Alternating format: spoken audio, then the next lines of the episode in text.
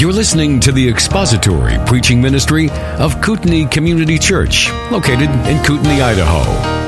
We pray that Christ is exalted and your spirit is blessed by the teaching of God's Word. For more information about Kootenai Church, please visit us online at kootenaichurch.org. Well, as I say, we are in the sixth chapter of Ephesians, Ephesians chapter six.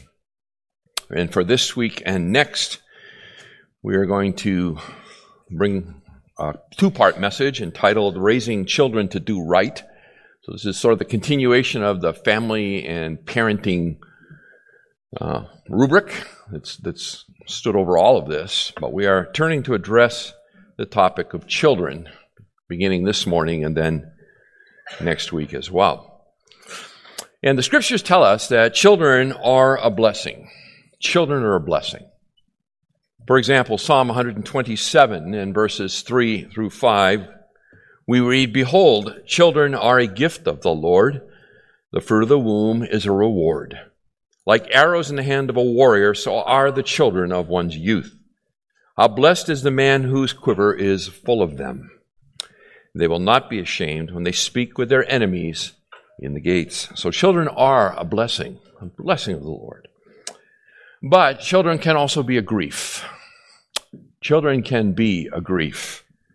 For example, Proverbs chapter 17 and verse 25, where we read, A foolish son is a grief to his father, and bitterness to her who bore him. So children are a blessing of the Lord, but children can be a grief we raise a foolish child, it will be, there'll be no end of the grief that will come to us on account of it. Disobedient children are one of the signs of societal depravity, and the scripture tells us the end of the age. Societal depravity and the end of the age are characterized by disobedient children. Again, for example, in Romans chapter 1, verses 28 and following where Paul writes, And just as they did not see fit to acknowledge God any longer, God gave them over to a depraved mind, to do those things which are not proper, being filled with all unrighteousness, wickedness, greed, evil, full of envy, murder, strife, deceit, malice. They're gossips and slanderers and haters of God, insolent, arrogant, boastful inventors of evil. That is quite a litany. Disobedient to parents. Disobedient to parents. Without understanding, untrustworthy, unloving, unmerciful. And although they know the ordinance of God, that those who practice such things are worthy of death, they not only do the same, but also give hearty approval to those who practice them. Right square in the middle of that vice list of depravity, we find disobedient to parents, disobedient children characterize the end of the age. Paul writes in 2 Timothy chapter 3, verses 1 and following. But realize this, that in the last days difficult times will come. For men will be, here he is, here he comes again, lovers of self, lovers of money, boastful, arrogant, revilers, disobedient to parents, ungrateful, unloving, unholy, irreconcilable, malicious gossips, without self control, brutal, haters of good, treacherous, reckless, conceited, lovers of pleasure rather than lovers of God, holding to a form of godliness although they have denied its power, avoid such men as these. So, yes, disobedient children are absolutely a mark of the end of the age and the depravity that characterizes it. Since God is the one who has established the family structure, he views disrespectful and rebellious children as the equivalent of disrespect and rebellion against Him. He equates them together. And God views those things so seriously, He puts them on a par with treason and idol worship. Keeping your thumb in Ephesians, you can look back just a couple of passages. Leviticus 19. Leviticus 19. The seriousness of disobedient children. Leviticus 19, verses 1 through 4. Then the Lord spoke to Moses, saying, Speak to all the congregation of the sons of Israel and say to them, You shall be holy, for I, the Lord your God, am holy.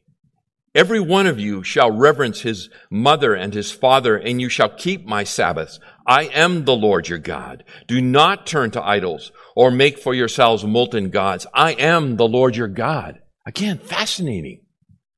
This is a rebuke of idolatry, and right smack in the middle of it is this issue of reverence and respect of children to their parents. This is a big deal. It's a big deal. One more Deuteronomy 21. Deuteronomy 21. And beginning in verse 18. Deuteronomy 21 and beginning in verse 18. If any man has a stubborn and rebellious son who will not obey his father or his mother, and when they chastise him, he will not even listen to them, then his father and mother shall seize him and bring him out to the elders of his city at the gate of his hometown. And they shall say to the elders of his city, This son of ours is stubborn and rebellious. He will not obey us. He is a glutton and a drunkard then all the men of his city shall stone him to death. So you shall remove the evil from your midst, and all Israel will hear of it and fear. God is very, very much concerned with the state of our children's heart and how they respond to parental authority over them. Turn back to the sixth chapter of Ephesians. The topic of raising children within the protective confines of a believing community is what we want to talk about. And even if your children are fully grown this morning, even if they are fully grown this morning, these, this message and next will have something for you too. It has something for all of us something for all of us. Let's look at the text together. Chapter 6 and beginning in verse 1. Children, obey your parents in the Lord, for this is right. Honor your father and mother, which is the first commandment with a promise, so that it may be well with you and that you may live long on the earth. Fathers, do not provoke your children to anger but bring them up in the discipline and instruction of the Lord. I have a threefold approach that we'll start with this morning. Simple outline, threefold approach to raising children to do right in a world that does wrong. A threefold approach to raising children to do right in a world that does wrong. In a world that does wrong. We'll look at the first one together this morning, and then next week, the second and the third. So, the first for us this morning help them to recognize their obligation. Help them to recognize their obligation. Verses 1 and 2. Children, obey your parents in the Lord, for it, for this is right. Honor your father and mother, which is the first commandment with a promise. Now, Paul is turning in his address to the believing community here from husbands and wives, and he is now beginning to address children. Following this, he will begin to address the household slaves. So he's still within the confines of the believing community, and now it's children.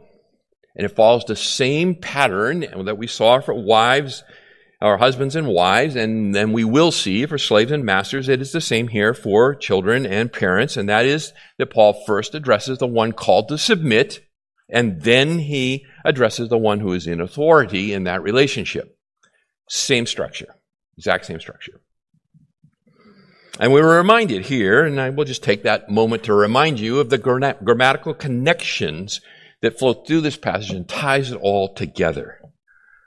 We have in verse 18 where Paul writes, Don't get drunk with wine, for that is dissipation, but be filled by the Spirit. Present, passive, imperative, the idea of a continuing action to, to put oneself in a position where the Spirit is continually filling and influencing and transforming us so that our thinking and our behavior comport with our new status in Christ.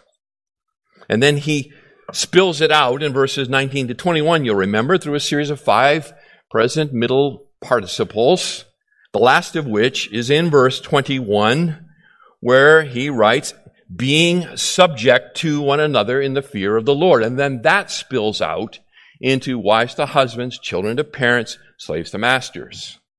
That's how it works. How it works. And so when we think about the context here, verses 1 to 4, what we see is that Paul's instructions here in 6 1 to 4 are an outgrowth of his command to be continually filled by the Spirit. Now that means that there are several features, I think, contextually that stand out from this. So here they are. First, Paul is assuming that the children will be included in the meetings of the church and hear the letter read. Notice verse 1, he's addressing them as children. He's addressing the children. So there's an expectation they're going to hear this. They're going to hear this in the public reading ministry of the church at Ephesus. He's assuming they're included. Second, he's assuming they're old enough to understand what he is writing to them. Old enough to understand it, old enough to believe it, and old enough to live a spirit controlled life. All right, this is flowing out of the command to be filled by the Spirit. And so he's expecting these children that are the, the audience of this to comply with the command. Just like he's assuming the wives can comply with it, the husbands can comply with it, the slaves can comply with it, and the masters can comply with it. Third, third, notice that he's addressing the children directly. Directly addressing the children. He is not going through their parents. He is speaking directly to the children. So, question I think that would naturally arise for us is how old are these children? How old are they? I think we have to assume a few things that they are young enough to still be at home. Young enough to still be at home, and yet old enough to deliberate whether they're going to obey this commandment or not. So young enough to still be home, old enough to deliberate whether they'll obey or not. They are still being brought up. Look at verse 4. They are still being brought up. Ektrepho, the, the Greek, it, it's what's used in 529 there to speak of nurturing and strengthening. So that gives us a little idea on this.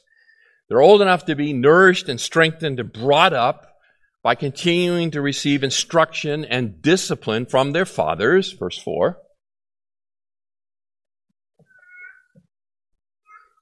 So, old enough to believe, old enough to receive instruction, young enough to still be in that home and under their father's authority. That's the best we can tell. I mean, it'd be great to have, oh, let's look at the Greek word, tatekna, and we, uh, that'll tell us exactly. You know, they're nine and a half years old. No, no, no. It's, very, it's a very broad, very flexible word.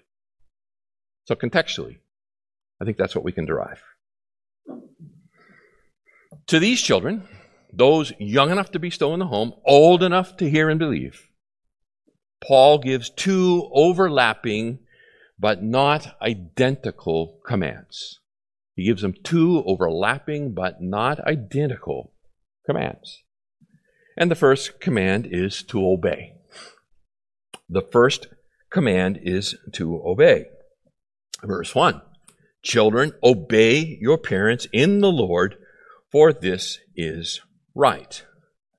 Obey. Hupakuo is the Greek verb. It's comprised of a preposition, a pair, which means under, and and um, uh, akuo to hear. So it's the idea of to hear under, to listen. It, it reminds me of Proverbs chapter 1, verse 8, where we hear there's Solomon's instruction to his children to hear or to obey or to listen to your father. It's that kind of an idea. It's, it's to listen with an eye to obedience. What it's not is, yeah, dad, I heard you. It's to listen with obedience. One commentator, and I think he nails it, he says the, the command to obey, to, to hupakuo, oh, it means to do what you are told. I love it when it's really concise and simple. What does it mean? Children, do what you are told by your parents in the Lord, for this is right. Notice there is no qualification and there is no limitation on this. No qualifications, no limitations. Do what you are told. Do what you're told. It's intentionally broad. It's intentionally broad. It's, it's intentionally broad in the same way. Look at verse 24, where Paul's instruction to the wives is intentionally broad. Where he says wives ought to be to their own husbands, subject to their own husbands in everything. Remember, we talked about that. That is an intentionally broad idea. We have the same thing here. Do what you are told, children. Do what you are told. Paul doesn't care about exceptions. He does not deal with exceptions. I'm not saying there's not exceptions that don't exist. He would acknowledge there are exceptions that don't exist. But to deal with the exceptions is to vacate the command of its force, of its impact, of its authority. If we have to deal with, yeah, well, what if your parents, you know, or, you know, this, that, and that. No. We don't deal with that. We don't deal with the main idea. By the way, when you when you read or hear a command in Scripture, and your first thought is, yeah, what about? And you start to conceive in your mind of this this uh, um, uh, interesting set of circumstances that will somehow uh, relieve you of the obligation. You know, what if my and and you work that out? Guess what? Uh, that's a heart of rebellion. That's a heart of rebellion. If you're if you're looking to get out from it immediately when you hear it, that's not a heart of faith. That's not a heart of faith. So Paul is speaking here in absolute terms. Okay, so let me help a little bit. Uh, I'm, I'm going to go out on the limb here a bit and tease it out. Areas of obedience. Obey your parents. Okay, here you go. Here's a few. Family chores. Family chores. Do what you are told with regard to your family chores. Whatever your parents tell you to do, you do. Work schedules.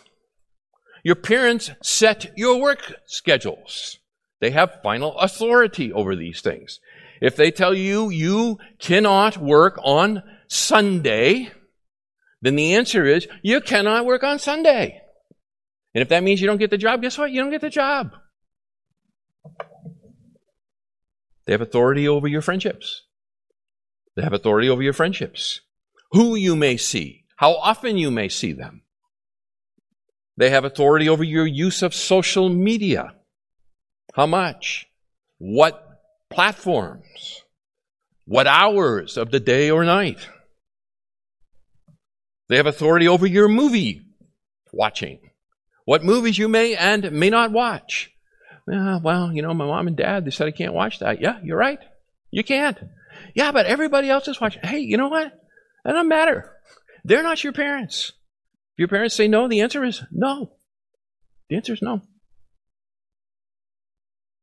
They have authority over your curfews and your bedtimes, when you must be in, when you must go to bed. Can they make you go to sleep? No. Can they make you turn off your social media, turn out the lights, be in the bed? Yeah. Yeah, actually, they can. Well, that can't make me. No, of course, because this, like with with the wives earlier and the slaves to follow. It requires one's voluntary submission to the authority over them. That's the demonstration of a heart of faith. So it's not that, hey, dad's bigger than me. There'll come an age when he's not. There'll come an age when he's not. But your submission to him, to your mom, is a result of a believing heart. Submission to your parents is ultimately submission to the Lord. A failure to submit to your parents is a failure to submit to God. Oh, I'm not done yet. Here, how about this? Budgeting and expenditures. Yeah, they have a right to tell you what you can spend and what you can spend it on. Yeah, but it's my money. I earned it. No, you're a child. You're a child. Dating. When you can date. Who you can date. What does dating look like? Yeah, they have authority over all that too. All that too. Schooling. Where you will go to school. What you will study. They have authority over that too. Use of the family car. Yeah, actually, they do. Yeah, yeah, yeah, Dad, can I have the car keys? Uh, no. Nope. You feeling sufficiently uncomfortable yet? Or shall I go on? The authority is extensive. It is extensive. And, and if that is uncomfortable to us, that is merely a sign of how much we have drunk our culture. How deeply we have drunk our culture. Listen, the Bible doesn't knows nothing about adolescence. That is a, that is a psychological reality. This command to obey is a present imperative. And that means that there's a stress on the ongoing action of the verb. You are to continually obey your parents. Whatever they said, whatever they say, that's what you are to do. That's what the believing heart looks like. That's what being filled by the Spirit looks like in the life of a believing child. Now, notice here obey your parents in the Lord. In the Lord. What does that mean? In the Lord. It's a few possibilities. Okay? A few. It could be a reference to Christian parents, which the idea would be children, obey your parents or obey your Christian parents. Could be that. Children, obey your Christian parents. That's possible. Or it could speak to the, to the parameters of your obedience. In other words, children, obey your parents in the things that are Christian. In the things that are Christian. In other words, when their, when their commands are Christian commands to do Christian things, you obey them. That's possible too. But I don't think either one of them is correct. So I think the third is the correct idea, and it's this. It is the reason for your obedience. It is the reason for your obedience. In other words, you are a Christian. That's the reason. Because you have been incorporated into Christ by faith, chapter 1, therefore you should obey your parents because they have been placed over you by God. And by being obedient to them, you are expressing the new life that you have in Christ. The new life you have in Christ. I think that fits best contextually with the flow of the whole passage about spirit empowered living. Spirit empowered living. Now, Paul gives a reason.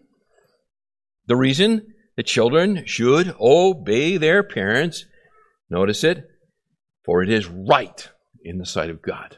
Don't you like that? How many times as a parent have you found yourself in a situation with a child where they want a reason? Why do I have to do this? I love this reason. Because it is right. Because it is right. Don't you love that? That kind of takes it all out of the whole subjective area. It's just a statement, it's a reality. It is right for a child to obey their parents. And, and this rightness is, is woven into the law of Moses. It, it expresses the mind of God.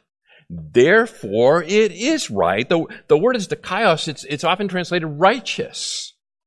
Righteous. It is, it is righteous to obey your parents. It is right to obey your parents. It is the Christian thing to do.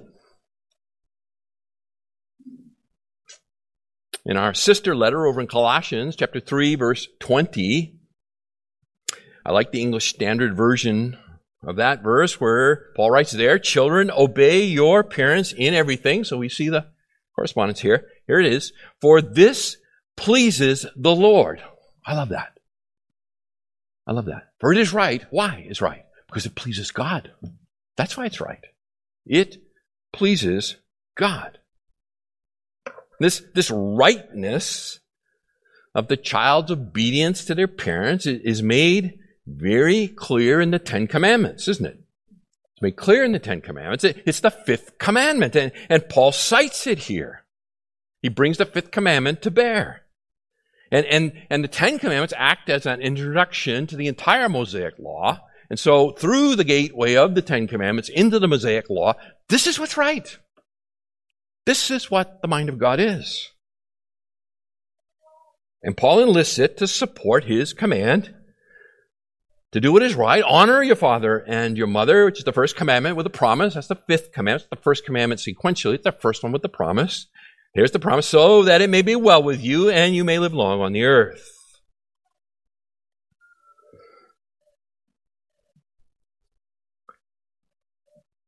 This command to honor, honor your father and your mother, is for those children who are still in the home, a command to obey. Remember I said they are, they are overlapping but not identical overlapping but not identical. And so the second command is to honor. The first one is to obey, the second is to honor. These are very closely related.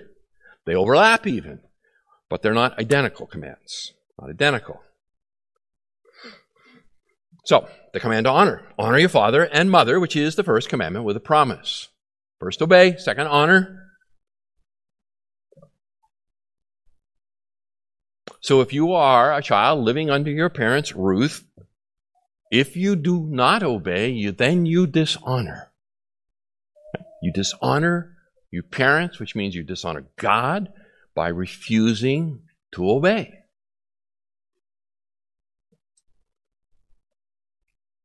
In fact, we could say that we learn to honor by learning to obey.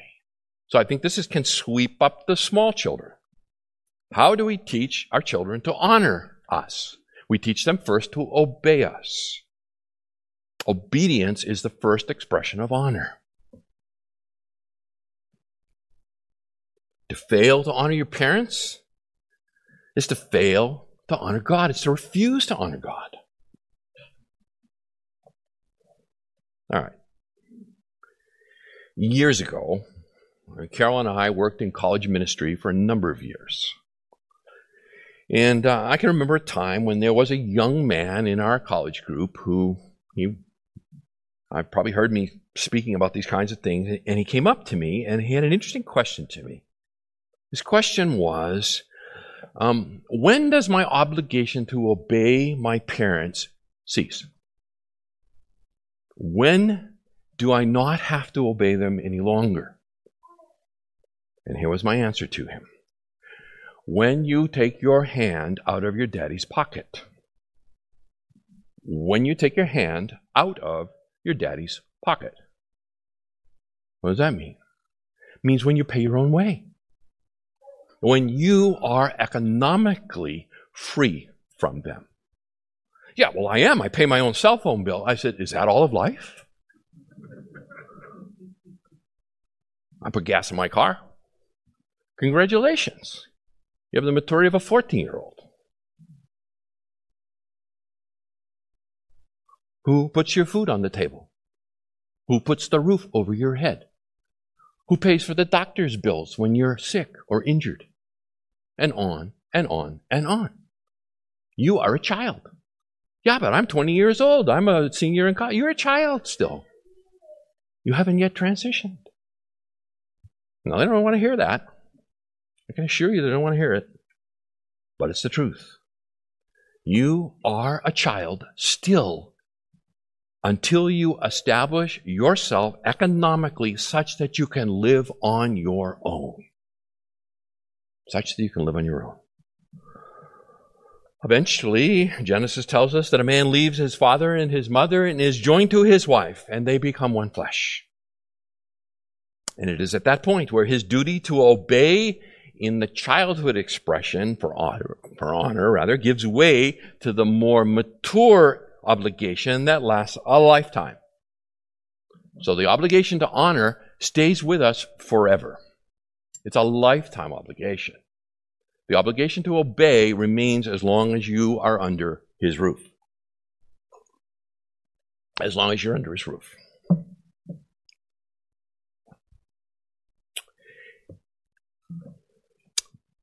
We can see this reality in a couple of New Testament passages. So, for example, go with me to Mark chapter 7.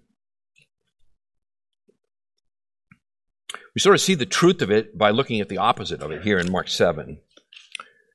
Beginning in verse 9, Jesus is uh, speaking to the Pharisees here and criticizing them and so forth. And he was also saying to them, You are experts at setting aside the commandment of God in order to keep your tradition.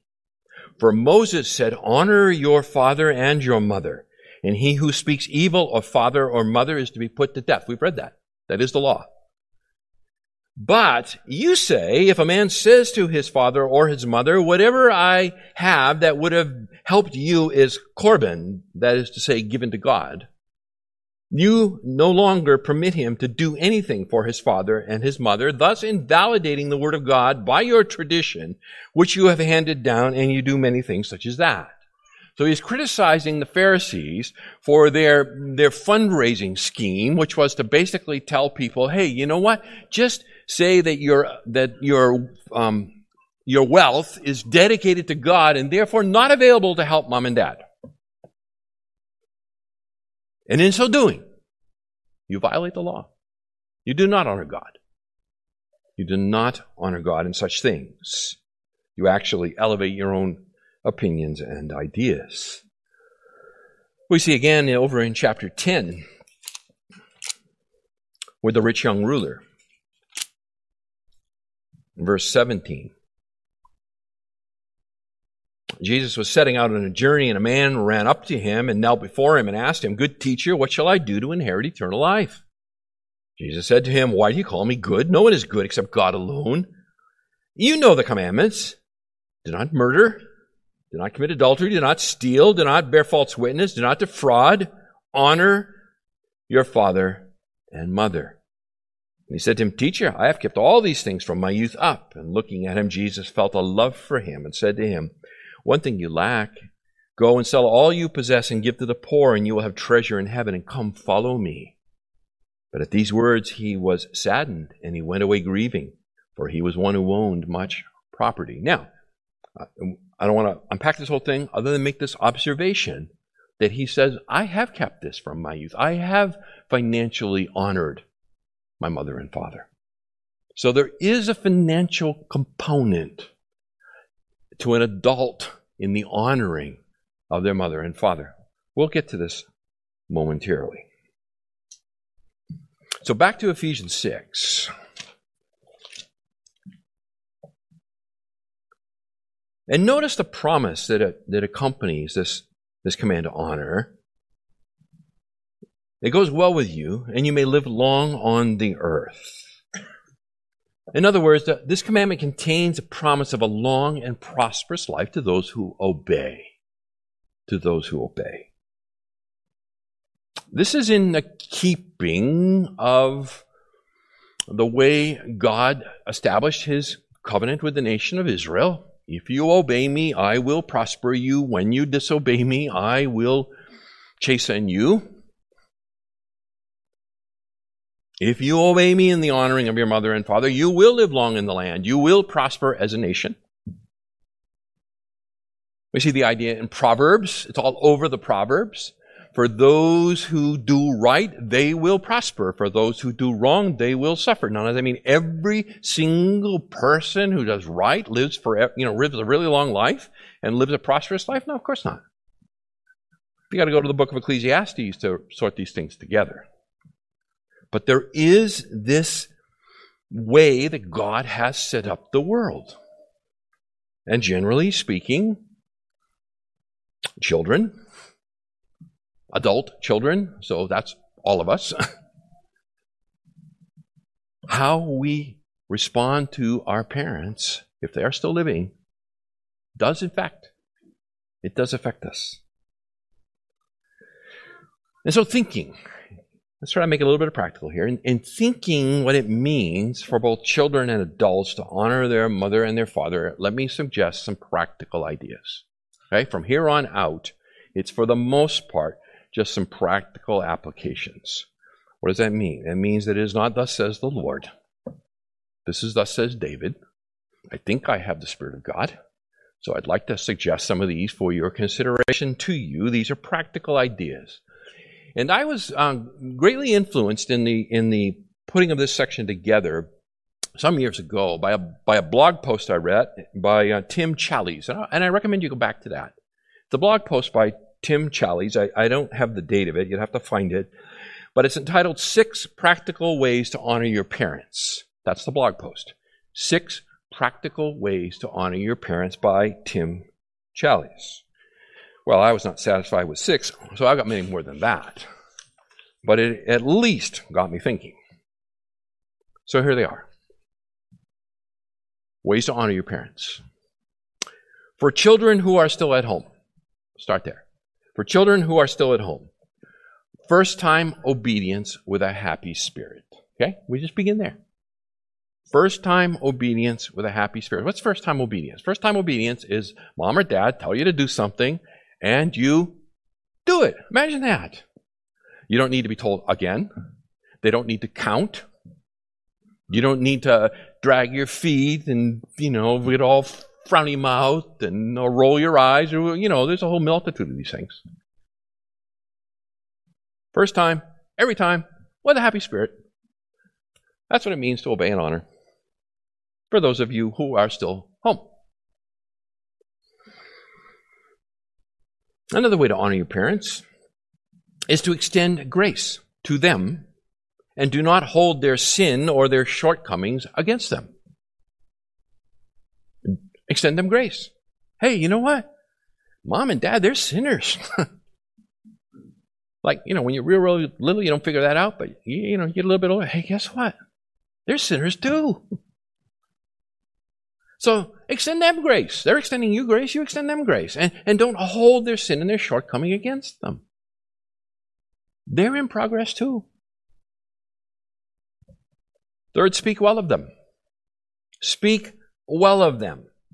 Refuse to speak evil of your parents, to your siblings, when you're married to your spouse, to your children, to your church to your community. Speak well of your parents. Now, some have painful memories. Some have painful memories of their parents. I understand that. Some of you do. And if that's true of you, I want to remind you of two things, okay? That'll help, I think. First, they gave you life no matter how bad they were, they gave you life. They did not murder you in the womb. They gave you life. And life is a gift. And if they gave the gift of life to you, then they have given you something profound. So be grateful for that. Second, if it had not been for the circumstances of your childhood, you would not have ever bent the knee and come to faith in the Lord Jesus Christ. In God's providence, that which was meant for evil, God meant for good. The difficulty of your upbringing, the, the painful memories are part of God's grace to you to bring you to salvation. You did not become a Christian despite your background. You became a Christian because of the grace of God extended to you in your background. And that way of thinking makes all the difference in the world. All the difference in the world. Does it mean they didn't do wrong by you? No, it's not meaning that at all. What it means is God was doing something in that. And what he was doing is he was redeeming you. Redeeming you. And if you can grab a hold of that, that is a practical application of Romans 8:28. If you can grab a hold of that, it will change your perspective. And you can be grateful. Grateful to God for what he has done in saving you.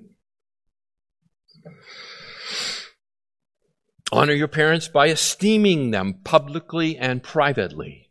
By esteeming them publicly and privately. Respect their need to see that they have made an impact on your life for good. And give them credit where you can. Look to see where their impact on you did was evident in good and and give them credit. Thank them. Thank them for what they have taught you. Well, maybe you're maybe you're the kind where my father was never satisfied. He was always wanting more and more and more from me. Was that right? No. But did he teach you to work in the process? Yeah, he did. Be thankful. Thank him for it. Thank him for it. And related, seek their wisdom. Seek the wisdom of your parents. Even though in the end you may choose not to take it, honor them by recognizing they have lived longer than you. And run your major life decisions by them. Call them up and say, Hey, Dad, I'm thinking about this and that and the other thing. What, what would you think about that? And listen to what they have to say. You don't have to do it. It may be completely wrong, but they have lived longer than you. And, and maybe there's something they're going to say to you that might be helpful. Honor them. Honor them. Don't discard them. Hey, you know, I only needed you for a while, but psh, I don't need you no more.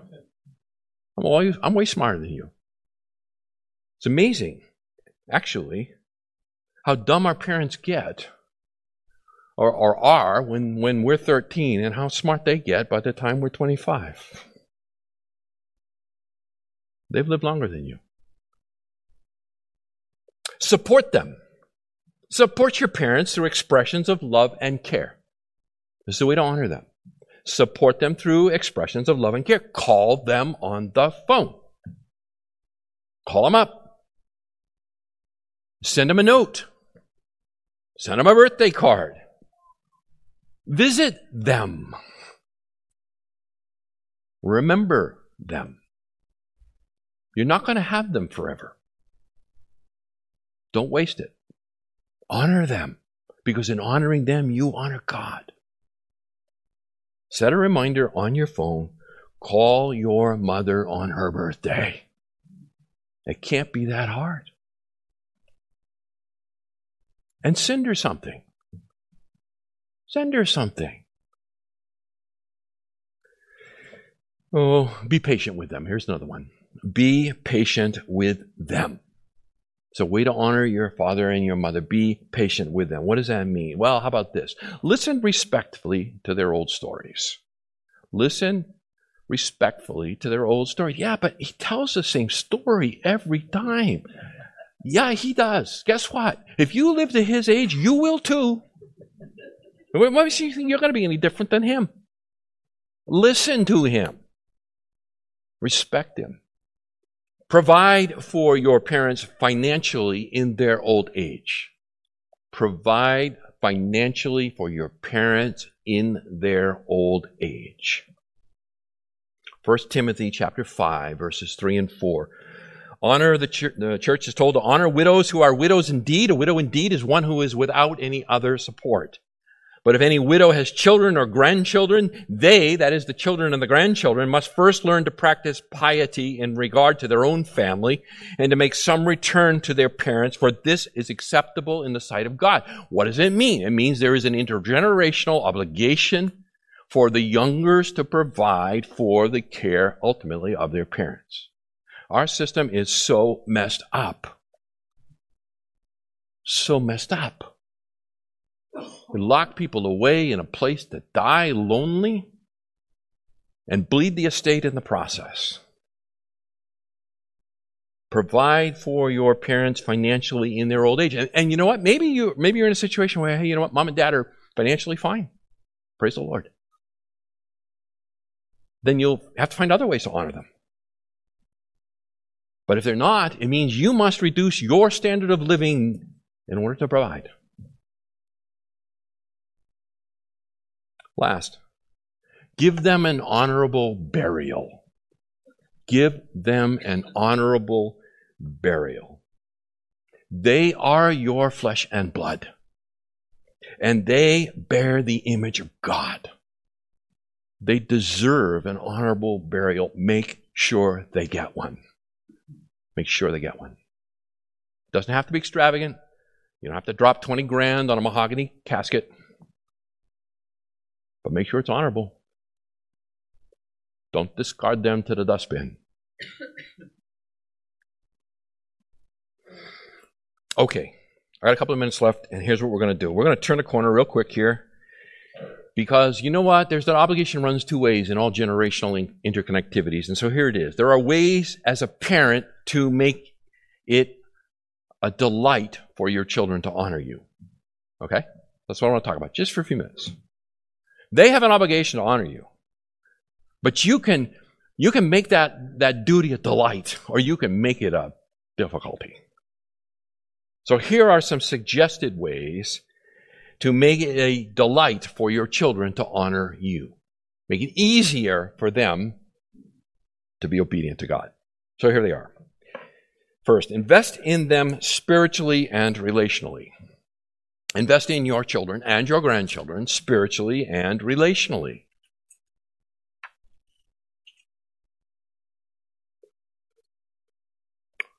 I said that wrong. I'm sorry. Invest in your parents. Sorry. Invest in your parents spiritually and relationally. That's what I'm looking for. Right? Your child, trying to make it a delight for your parents. Invest in them spiritually. Invest in your parents relationally. That's not right either, is it? I said it right the first time, didn't I? All right, well, then everything I just said, whoever's doing this tape thing, just fix it. All right, you know what I mean. All right, so let me go to the next one. This is for parents to make their duties of their children a delight. That's what we're after. All right, there we go. Now, okay, so here's this one accommodate your living arrangement to theirs. As a parent, accommodate your living arrangement to your children's living arrangement. Move if necessary. Move if necessary. In other words, live close enough to your children so when they care for you and must care for you, that they don't have to get on an airplane and fly halfway across the country to do it. You move to them. You make their life easier because they have to care for you. That's their obligation before God. So make it easy for them. Listen, by this point in life, you're on the downslide. Let's, be honest.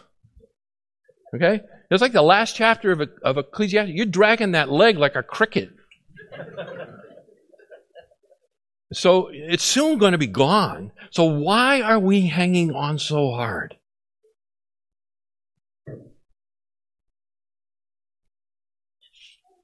Accommodate your living preferences and arrangements to your children's. Next, submit your preferences to theirs at the family gatherings.